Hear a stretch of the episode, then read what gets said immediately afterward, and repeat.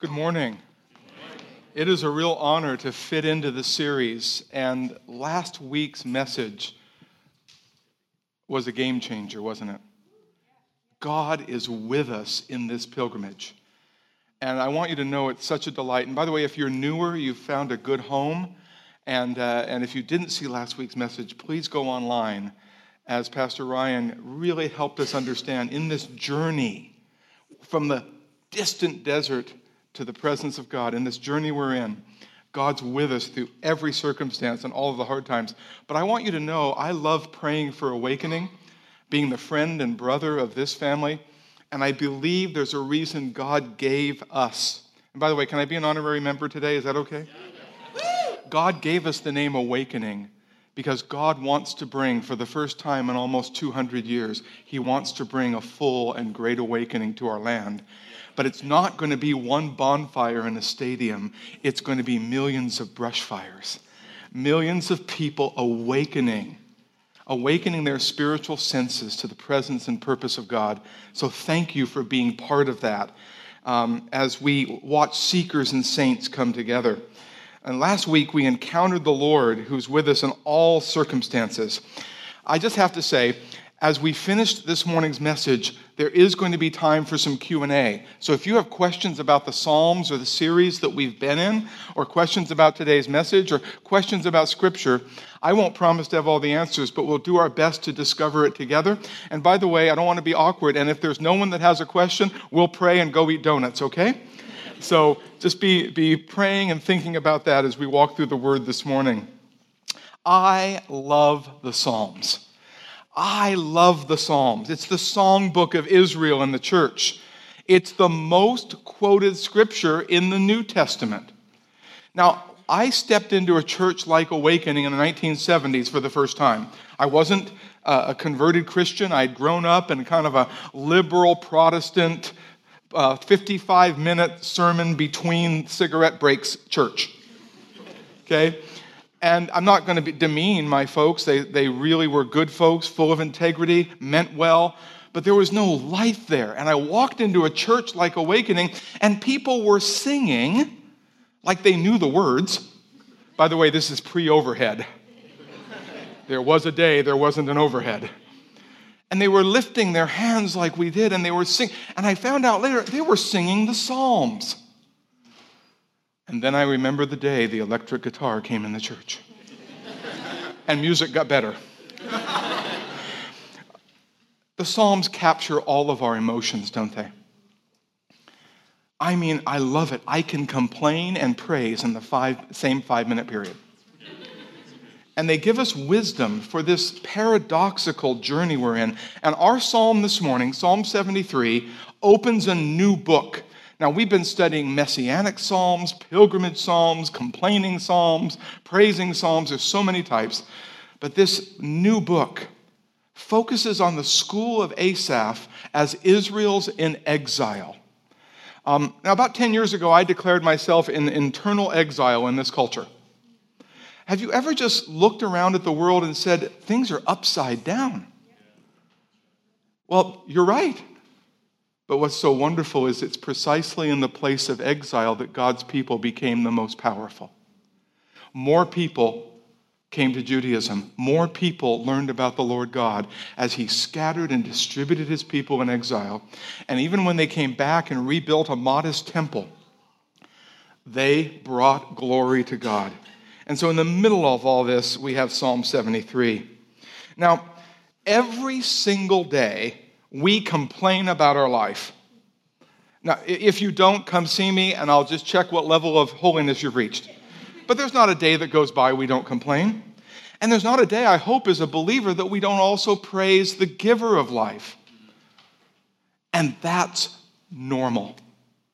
I want to give you a fun phrase that Kathy and I like to use, and that is that life is a joyous lament. It's full of joy and it's full of sorrow in the same day. And when we can get that inside of us as normal, it doesn't mean every day is a roller coaster. Although, if you work in this valley, it probably is sometimes. But it does mean that every day has a full range of experiences. In 1987, Kathy and I left Washington, D.C., and came out to California, and we left a very difficult situation, not exaggerating to say spiritual abuse. Just really difficult. Got out, we had $6 in our checking account, and we were starting all over. And I was so excited. There was a college that said, We have three classes for you, and there was a church plant on the beach. How many of you know teaching in the Redwoods and church on the beach sounds really good? So it was hard. So we, we, we, packed everything, put it in my folks' garage, and we were so excited. And the week we arrived, the classes were canceled and the church was decertified.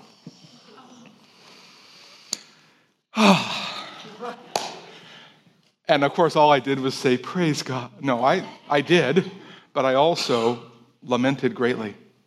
And during nine months, I, I, taught in three different colleges, pumped gas at 5 in the morning, sold stationery at 10 in the morning. And all my clergy friends were praying me back into the ministry. By the way, I never lost my reverend title and they still took my dues, okay? But what it did forever was change my perspective of what I thought I deserved in life. And what it also did forever is help me honor the work all of us do all week and 30 years later, I spend my days creating networks of pastors to understand the work that we do all week as valuable to God. Can I just say thank you for the good work that you do? Thank you for your parenting and grandparenting. Thank you for your volunteering. Thank you for your engineering, your service, your nursing. Everything that you do is serving God. But that was not a fun moment. It was nine months. Nine months that my wife had to listen to her in laws tell her how to parent. And then God opened some new doors of pastoral and teaching work. And, and praise God, lesson learned, everything's fine. And then it happened again seven years later. By the way, life is going to hit us with the unexpected, but we have a God who's not caught by surprise. Can you say amen? N.T. Wright, a wonderful biblical writer and scholar, says that when we look at the world around us, we see four echoes of a divine voice. Four ways we know God is present. One is beauty. Have you ever just looked at the world and had your breath taken away? When I first saw the Grand Canyon, I just went, and then stared for about an hour. Beauty has a way of doing that. Truth can do it as well. We know that there are things that are true. Love does it. Now, I know when we're very young, we fall in love about once a week. But love in its richest sense, the love we have for our brothers and sisters here, the love, husbands and wives, you have for each other, the love we have as we work together. Aren't you glad for those loves God's given us? But there's one that permeates this psalm, and that's justice. I don't know how it works, but I never had to teach my three year old to say it's not fair. I don't know where they got that. It's the same way. I don't know where little boys turn their bread into guns either. I don't get it. We had no guns in our house, and my, my son still turned his bread, he ate his bread and turned it into a gun. I don't know what that is, but, but somehow I never had to teach my kids it's not fair. There is something in the universe and in us of beauty and truth and love and justice, especially justice. A few years ago, when I was pastoring in San Jose, I had a man walk into my office and he said, I want to become a Christian. I paused and said, I think we're in that business. Turns out he was a Persian doctor, a nominal Muslim, who had been with Doctors Without Borders for four years. And he said, Everywhere I went, I saw compassion from Christians. I have to know why. And over the six month period, I took time to make sure he understood what it was to follow Jesus. And we got to baptize him. We couldn't publish his name because his parents would be in danger in Tehran. And his fiancee at the time wasn't yet a believer. She was a Zoroastrian Persian uh, double PhD in genetics. How many of you know there's some really smart people in this valley? And for in celebration of that conversion and baptism, she baked a cake that said "Happy Christianing." And I'll never forget that day. By the way, she came to Christ just a few months later. He passed his boards, he's practicing medicine in Northern Cal.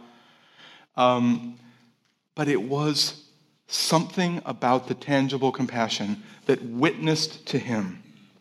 Well, in our text today, we're going to talk today about how to complain and how to get perspective and how to have our hearts healed from the contradictions we see all around us. I'm just going to read parts of the word with you, and it'll come up on the screen, but I'm just going to read parts of Psalm 73. If you have a Bible, or if you have it electronically, turn to Psalm 73, and I'm going to read portions of this text and kind of walk you through it.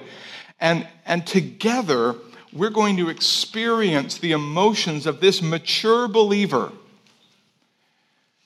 Surely God is good to Israel, to those who are pure in heart. I mean, isn't that where we all start? If I'm good, God's good, life will be good. Well, my feet almost slipped, for I envied the arrogant when I saw the prosperity of the wicked and the people stepping into the Tesla store. They have no struggles on Santana Row. It's there in the Hebrew, I assure you. Pride is their necklace. They're always free of care. That's what it looks like, right? And then this is, this is honesty. This is raw honesty. Surely in vain I've kept my heart pure. When I tried to understand all this, it troubled me deeply. Wow. I don't get it, God. My wife and I um, live in the Denver area now, although we're back here often, so this is still home. But uh, we love our new home as well and our new church. And our dear pastor is an amazing man. And about a year ago, his 23 year old son went to be with the Lord. He was already finishing a master's at 23 in ministry and lost a battle with cancer. And I watch that, and then I look at some 95 year old atheist, and I just say, God, the equation doesn't work.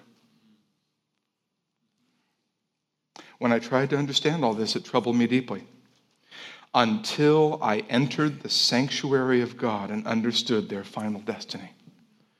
How suddenly they are destroyed. And then the writer goes on When my heart was grieved and my spirit embittered, I was senseless and ignorant. Lord, I, something happened to this pilgrim. Something happened to Asaph here as he went into the presence of God and recognized how God was using this moment. And then toward the end of the psalm, I am always with you. You hold me by my right hand. You guide me with your counsel. And afterward, you will take me into glory. Whom have I in heaven but you? And earth has nothing I desire besides you. My flesh and my heart may fail, but God is the strength of my life and my portion forever. It is good to be near God. I have made the sovereign Lord my refuge. I will tell of all your deeds. How do we get from being embittered to new praises? How do we get there? And by the way, what's really wonderful is this poetry helps us walk in that direction. Well, the first three verses, we're just dealing with our pain. Is it worth it to really follow the Lord? I mean, 1 Corinthians 15, the Corinthian believers were struggling with people denying the resurrection of Jesus. And Paul said, By the way, if there's no resurrection, we might as well eat, drink, and be merry, for tomorrow we die. In fact, when Jehovah's Witnesses come to my door, I sometimes am, am a little bit playful because they don't believe in an eternal separation from God. And so I'll just tell them I'm perfectly content with my life and going and rotting in the grave. And they almost don't know what to do. Well, don't you want to be on paradise earth? I said, no. And then I, I later repent and tell them I'm a Christian theologian. but, folks, if there is no life after life, if there's nothing more than what we see under the sun, to borrow Ecclesiastes, is it worth it? So, God is good to the good. I mean, God's good, and if I'm good, life should be good. Well, the crisis of faith is that circumstances are not in line with our assumption. Have you ever said this in so many words? If you haven't, come see me, and again, I'll let you pray for me. God, I've done everything right, and look at the mess. Of course, that's not quite a true statement, is it? I've done everything right. But nonetheless, there are oftentimes things happen that are not because of our sin or our mistakes. And so life isn't lining up. And, and the writer says, I have a heart full of bitterness and envy. I'm wondering if purity and holiness is worth the effort. By the way, especially in today's world where every, I didn't realize that the values I stood for were oppressive and evil and intolerant.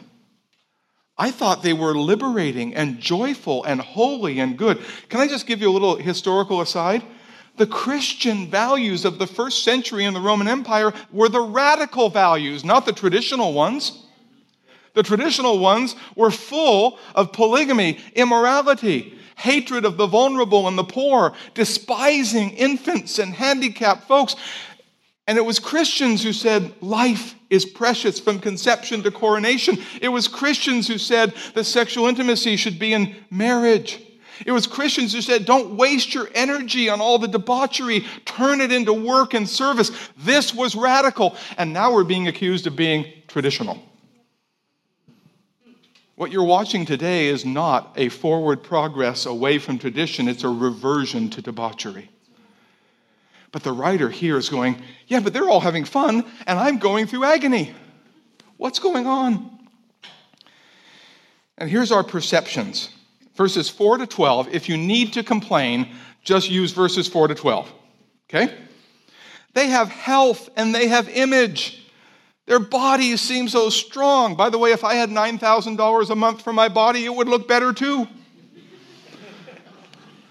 That's the budget of one Hollywood uh, actor. And I'm, again, not against actors per se, but 9,000 bucks a month on your body, we're, we're all going to look good. Everything looks perfect. They walk in self righteous moral inversion.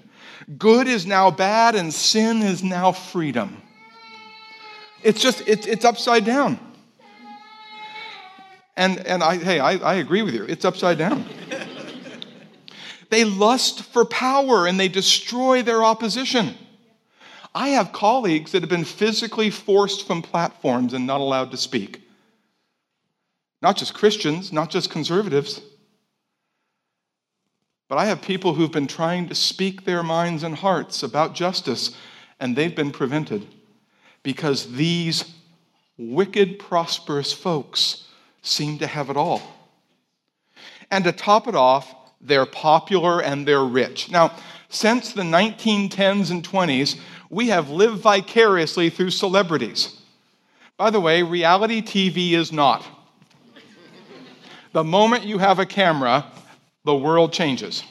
Apart from really good documentaries or immediate footage, reality TV is not. But it's amazing how people live their lives through these celebrities. So, life is not lining up. I'm doing everything right trying to serve the Lord, trying to walk in holiness. And these people are doing everything wrong, and they're carefree and happy, and I'm feeling the agony. And in verses 13 to 15 of our text, as you look at the psalm, the writer pauses for a moment and says, You know, I'm trying to be faithful, I'm trying to do what is right, but my life is full of suffering while arrogant unbelievers go their merry way. You see, what's going on and let me give you this as an insight God is going to put everything right ultimately. We have to recalibrate our expectations of the when and how God works.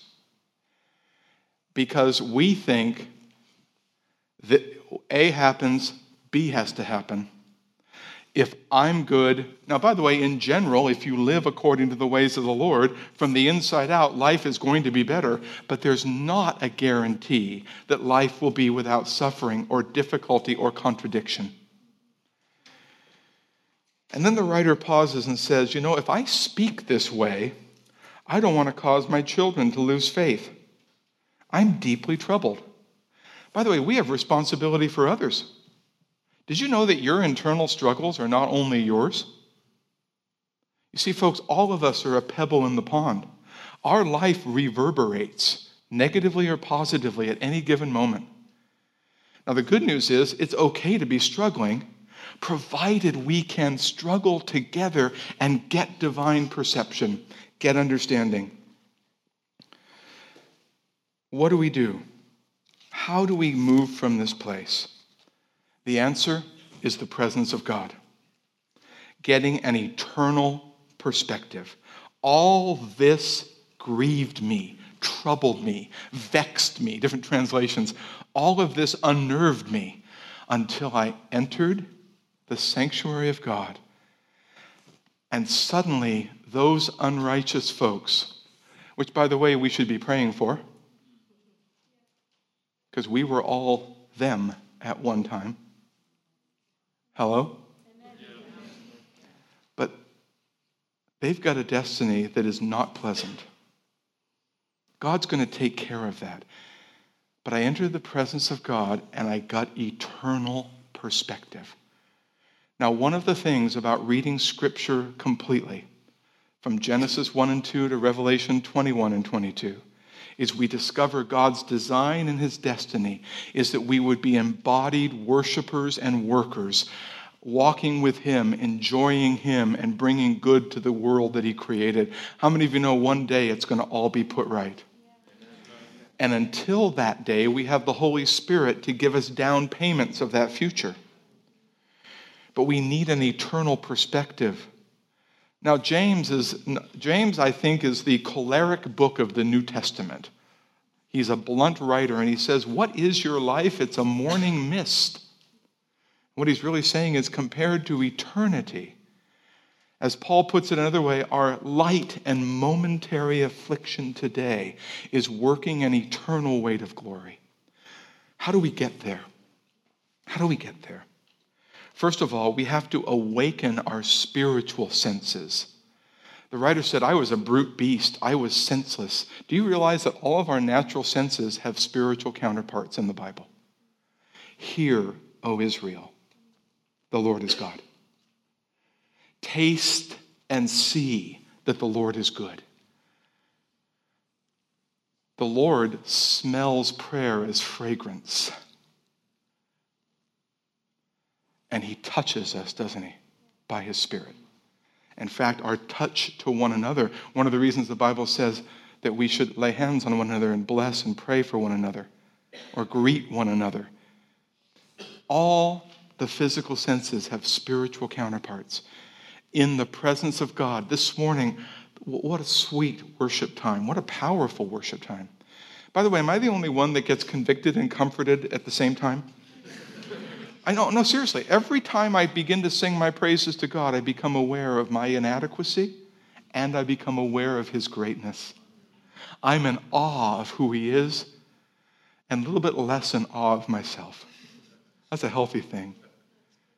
But we have to awaken our spiritual senses.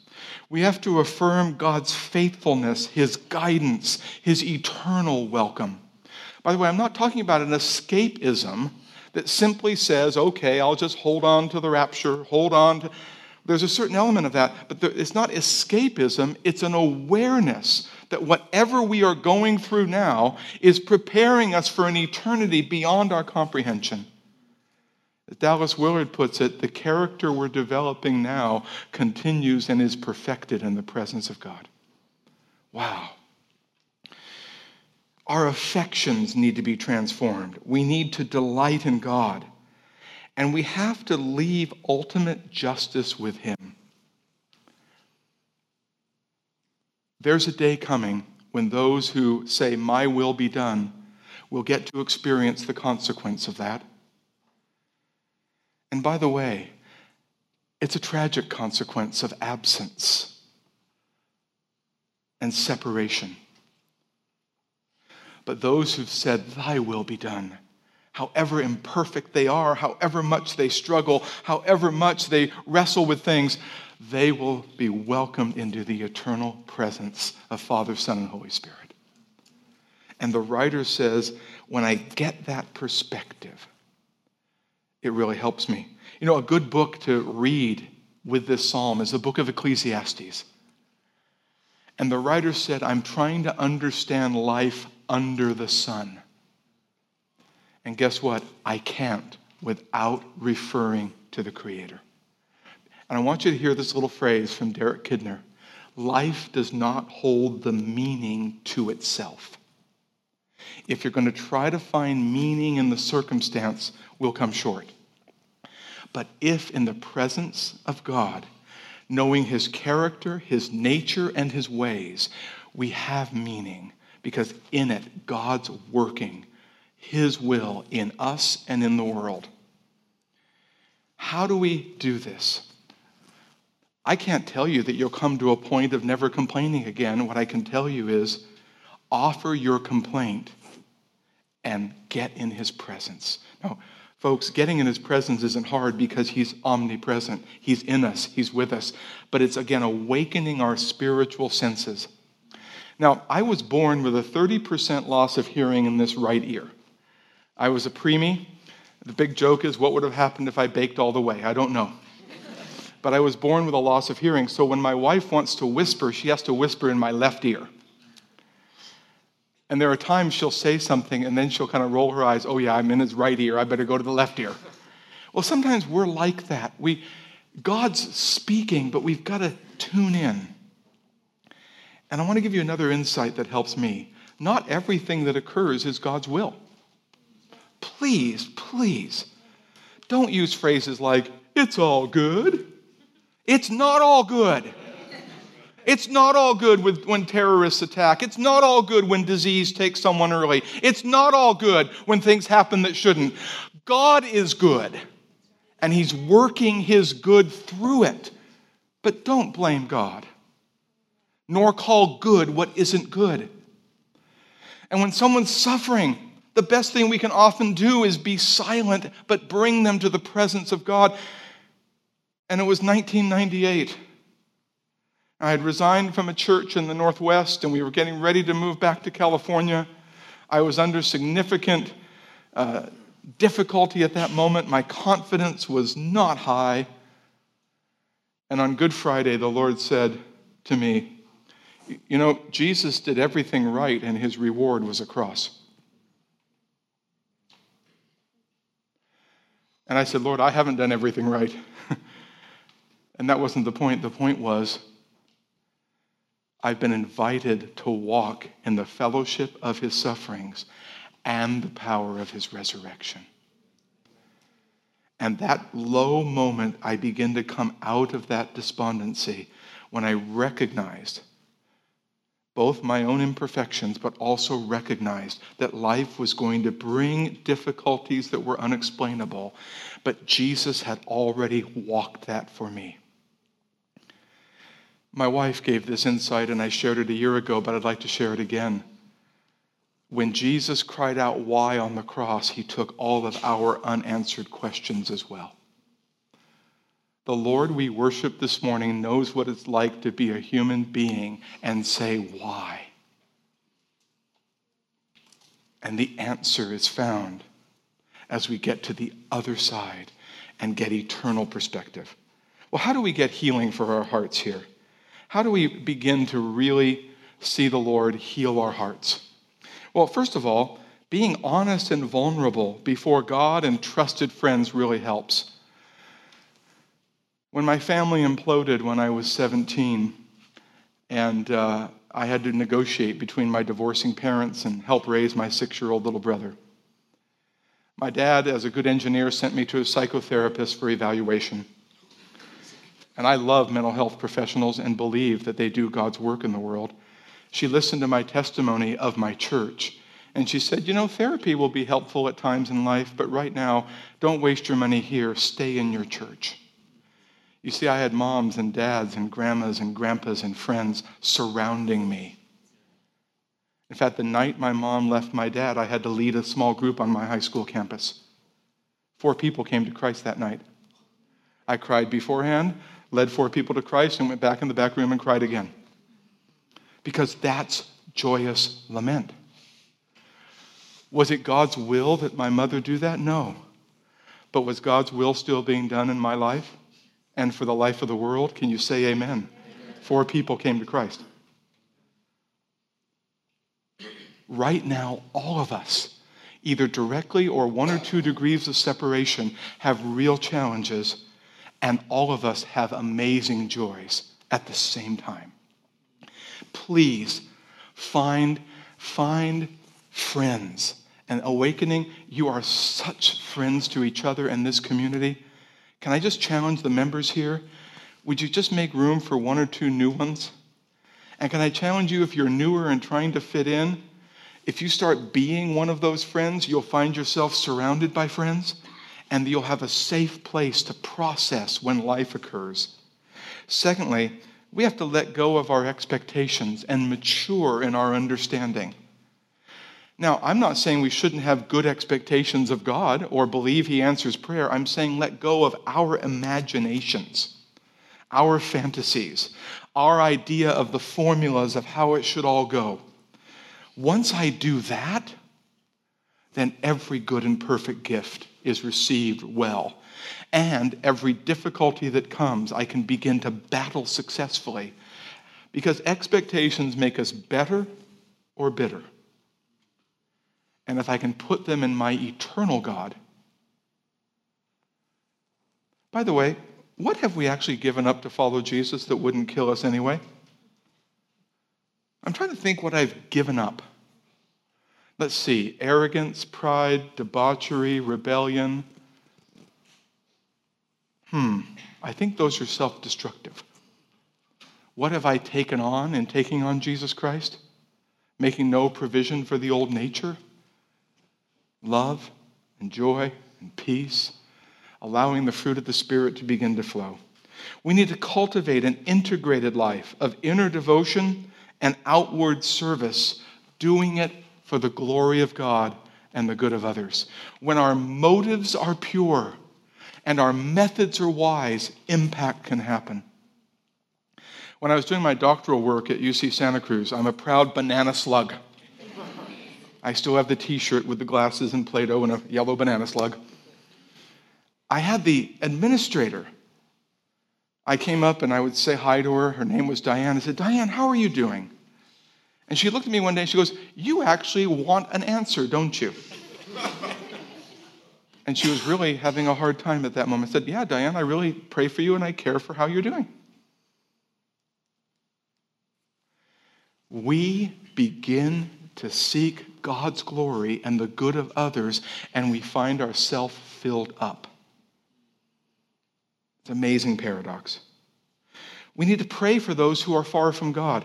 By the way, it's okay to complain. I'm not happy when I look at the headlines, but am I praying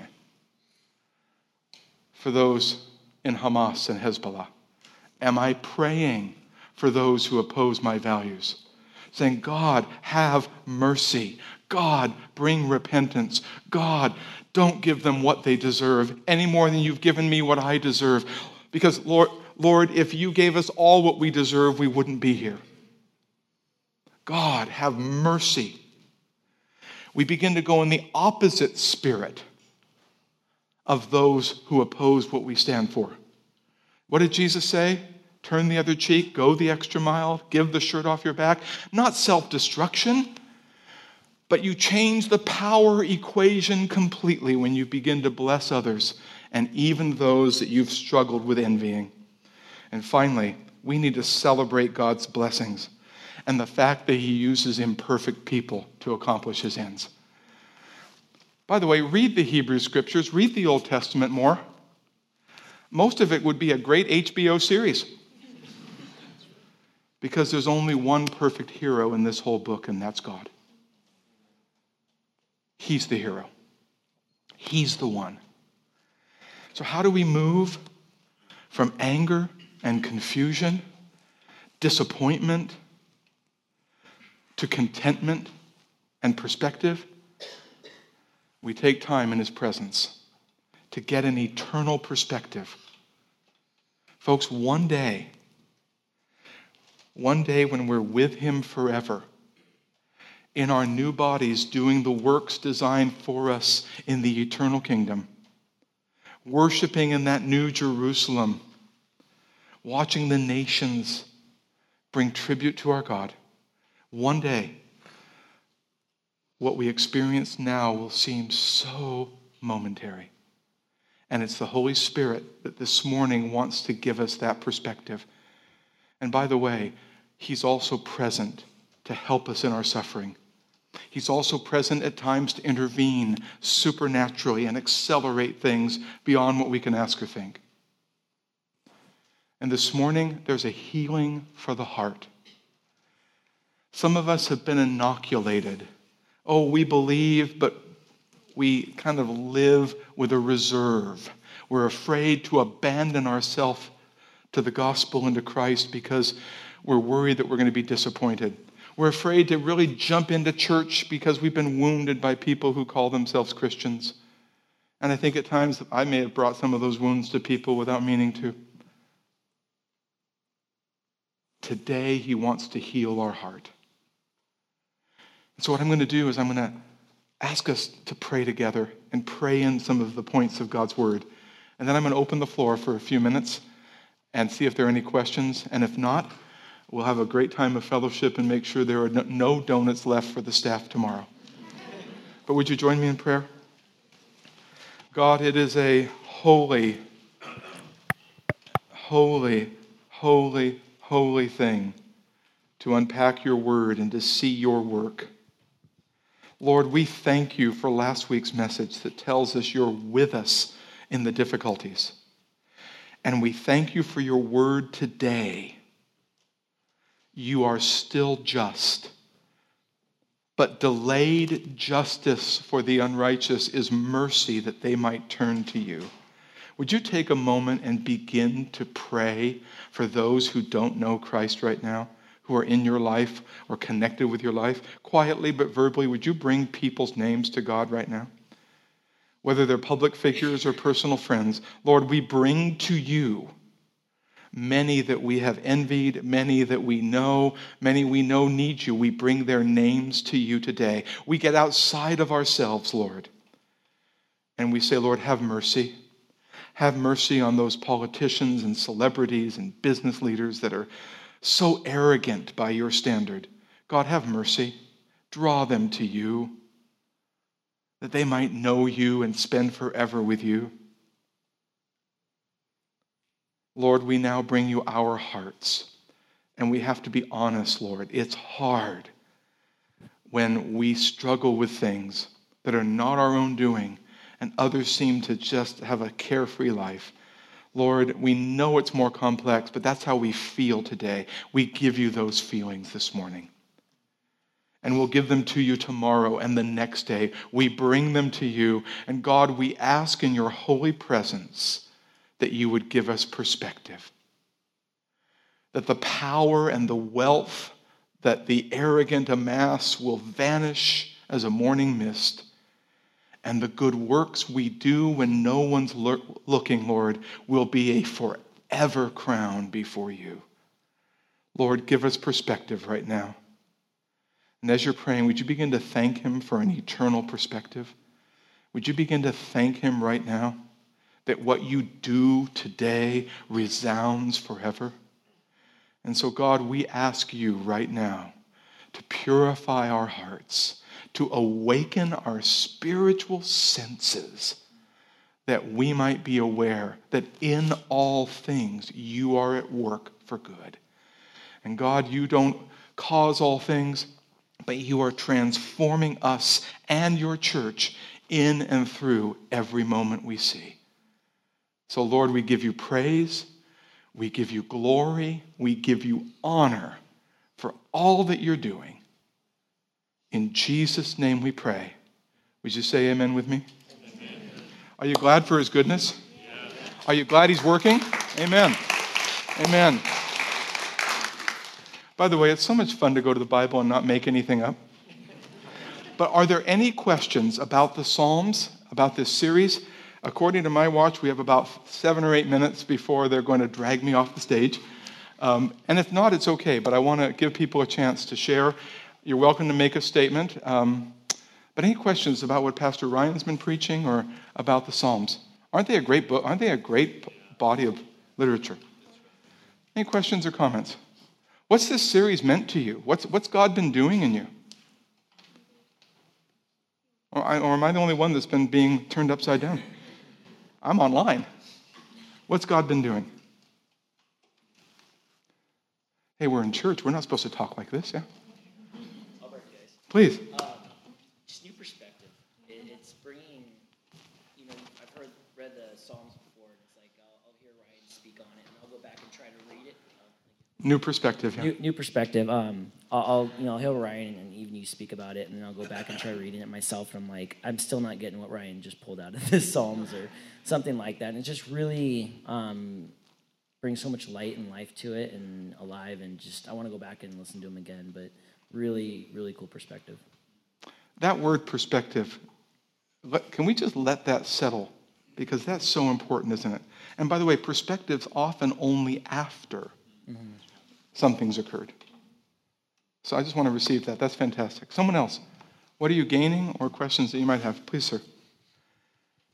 Yeah, I think the main thing right now, this like this whole series has been like a real blessing in my life right now because I I'm in this very like transitional period in my life. Just graduated from college, but there's also just been a part of me like this summer. I felt like I've just kind of been like floating with life, not quite at the next place, but definitely not in the last last season.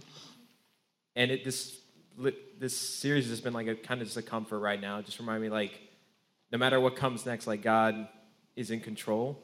Yes. It's giving me a lot of peace right now, even when like I'm still trying to like, how am I gonna pay rent? How am I gonna wait, I have to get a car? Wait, there's insurance, there's all these things I have to do to be an adult. Oh my goodness. but yeah, just it's been just been real comforting right now.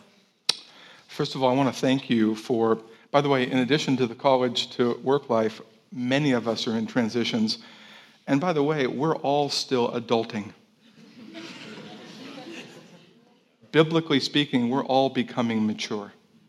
By the way, there are 75 year old spiritual adolescents, and there are 21 or 22 year old adults, and we just heard some adult wisdom, so thank you. Anybody else? We have time for one or two more. Just what God's been showing you, or any questions you have. It's so exciting to hear what God's doing. Anyone else? Okay, one more back here.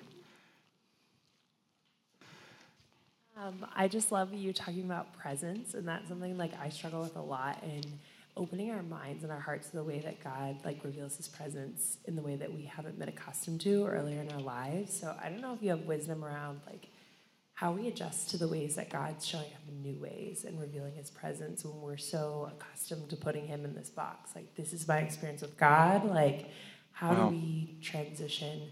and be like, no, God is revealing his presence in this new way. It's me that's not really perceiving that. Wow, thank you for the honesty. Um, there's four things that, that have helped me, and I, they still help me. And if you didn't hear the full question, is you know we experience God's presence certain ways, and yet God wants to take us on and give us new experiences. And sometimes we put God in a little bit of a box. Maybe a story. I'll give you the four points, but maybe a story will help most of all. Stories always help more than my four points anyway. So remember, I joked with you about the day the electric guitar came in the church. By the way, the next week drums came, and then it was the apocalypse. Okay, you know it was. But I was blessed, you know, in my youth group and young adulthood with amazing, just like we had this morning, amazing worship, and God met me there with that style. So fast forward 20 years, I'm in Nashville. I'm in, I'm turning 40 and there's a young 20 something worship team, and it wasn't loud, beautiful theology, but the rhythms were different. And I, I sat there like this. You call this music? You call this worship? It was hard to get into. And the Holy Spirit said, You're doing the same thing as the people that were upset about the drums. And tears began to flow down my cheeks, and my arms opened up. And the Bible says, sing a new song. will you humbly submit to the leadership of the next generation taking you into the presence of God? Do I have my preferences? Of course I do. The good music was all written between 1720 and 1850 and between 1964 and 1973, you know. With a few things thrown in, I missed the 80s, I was raising kids. Um, I have my, by the way, my preferences aren't God's principles. One more story may help you. In 1987 88, there were a bunch of scandals with TV evangelists. And not one of the scandal persons, but a famous TV person came to the church I was serving, a big church. And my attitude was, I want to be as far away from this as I can be. I sat up in the balcony like this, going, Oh, just give me grace, Lord, to endure this, you know. And this old gentleman who was, who was going to be with the Lord in just a few years, well known, spoke for 15 minutes on Psalm 23. If, if that's new to you, the Lord is my shepherd. He drew the net, and 300 people came to Christ. The tears started to flow again. And here's what I, I vowed for the last 30 years. Every time I'm with your people, Lord, I ask you to help me be a giver to you and others and help me receive whether or not it's my preference.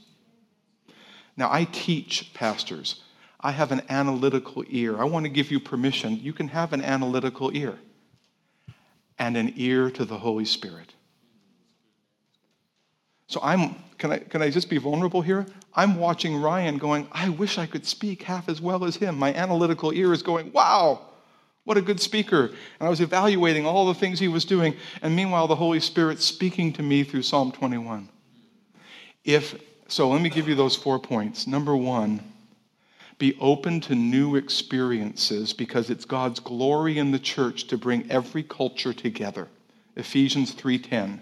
The manifold wisdom of God is on display. And the glory of the church around this table this morning at the end of the service, please come. Jesus gave us the bath of baptism and the meal of the Lord's table.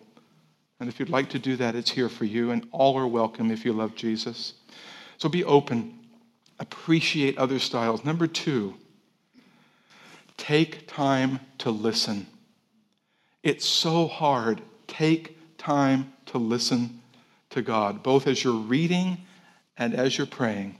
Number three, be alert to God speaking to you through others that you would not expect.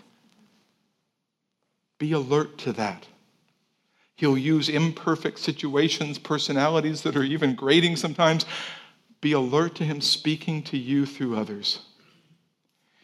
And then, fourthly, give time before you uh, react to circumstances. Give time to get perspective. Oh, you're still going to have feelings, process those. By the way, the first feeling you have is not a sin. You should be angry at injustice or frustrated with evil or the office politics. Those first feelings aren't sins, but don't feed those feelings. Give time and watch the Lord use you in moving in the opposite spirit of some of that suffering and difficulty that you face. Sisters, brothers, thank you for embodying the body in a unique way in a valley that so needs the gospel. Would you join me for a final benediction? Gracious and loving Lord, we thank you and praise you for your presence here. The sweetness and the power, the holy awe and the warm love of your presence overtakes us, Lord. We thank you for your word at work in our souls. And God, we once again we pray for our pastor that he and Jen and the family would be refreshed. And we pray for one another. Would you take a moment as I'm saying amen? Would you bless the person on your right and your left? As we go from this place to work in your world, God, use us as ambassadors, co workers, servants to bring this message of reconciliation, restoration, and perspective. We thank you for this in Jesus' name. Amen.